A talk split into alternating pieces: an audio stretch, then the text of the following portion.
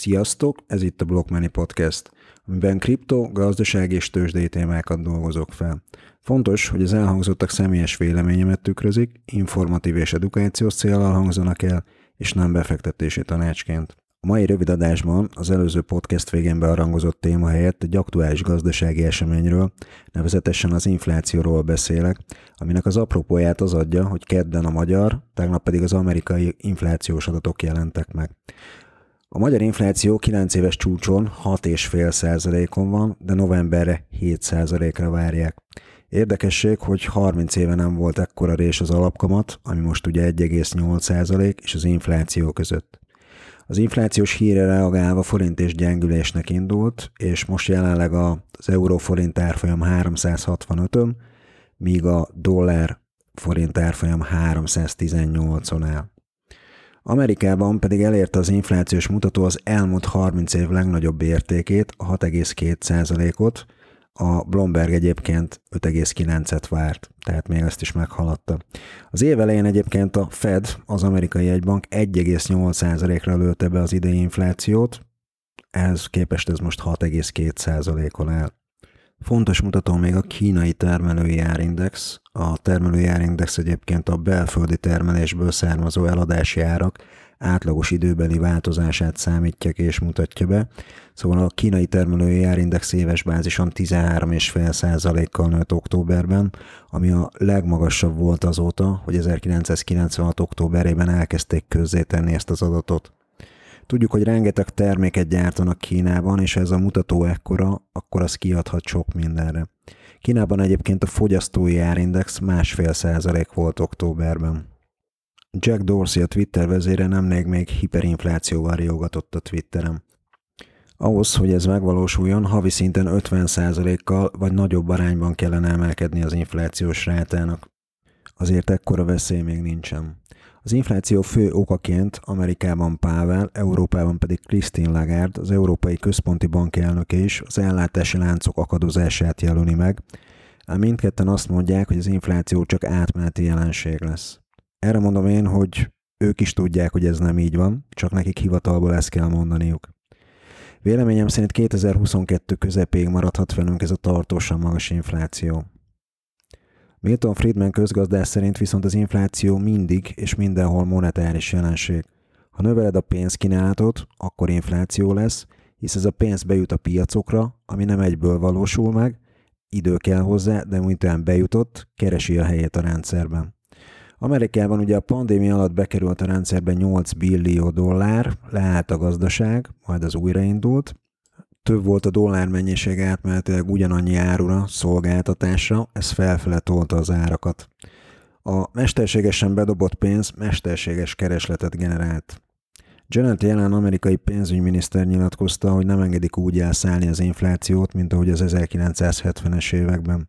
Akkor ugye egy olajválság volt éppen. Pável jövőre kamatemelést ígért, amit ilyenkor szoktak tenni ugye a jegybankok az infláció csökkentésének érdekében. Ezt tettek többek között a 2008-as válságnál is.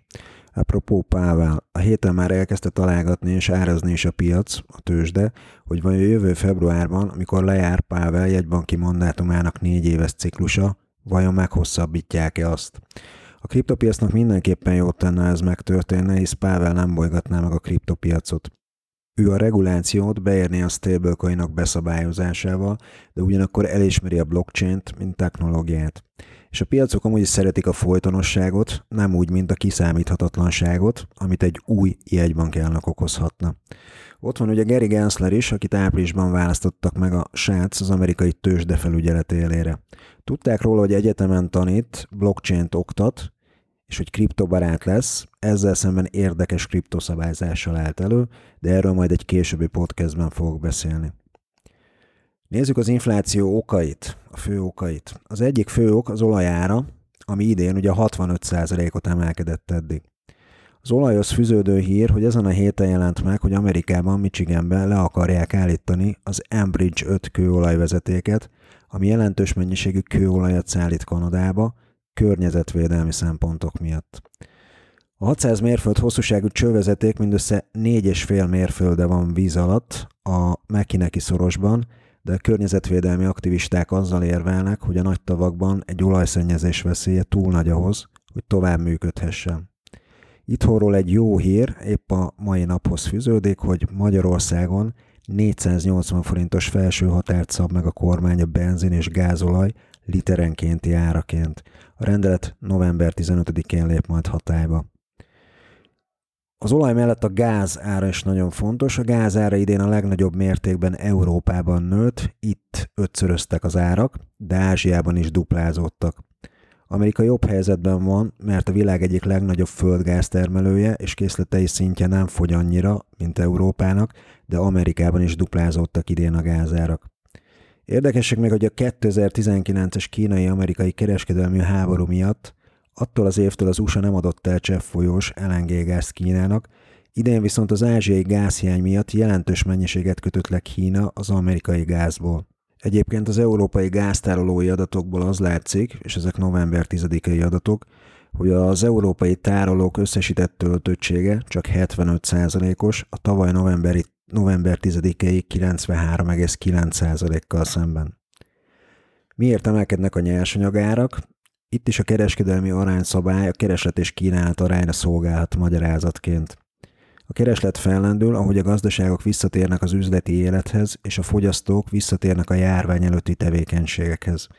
Ugyanakkor a 2020-as évek példátlan hanyatlásán átesett olaj- és gáztermelők csak lassan növelik a kitermelésüket. Októberben például az OPEC tagországok is kevesebb olajat termeltek ki.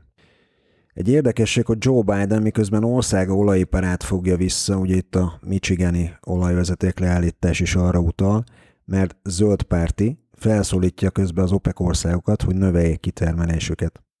A megújuló energiaforrások nem termelnek kellő mennyiségű energiát, a szél lassú sebessége a szélerőművek esetében, a kevesebb napsütéses órák száma pedig a napelemparkok tekintetében kevesebb megújuló energiát biztosított.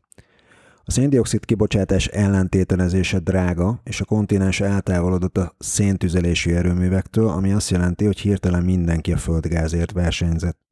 Európa gáztermelése csökkent az elmúlt két évtizedben, idén például Hollandiában gázmezőt is zártak be, és a kontinens már az oroszországi importtól függ.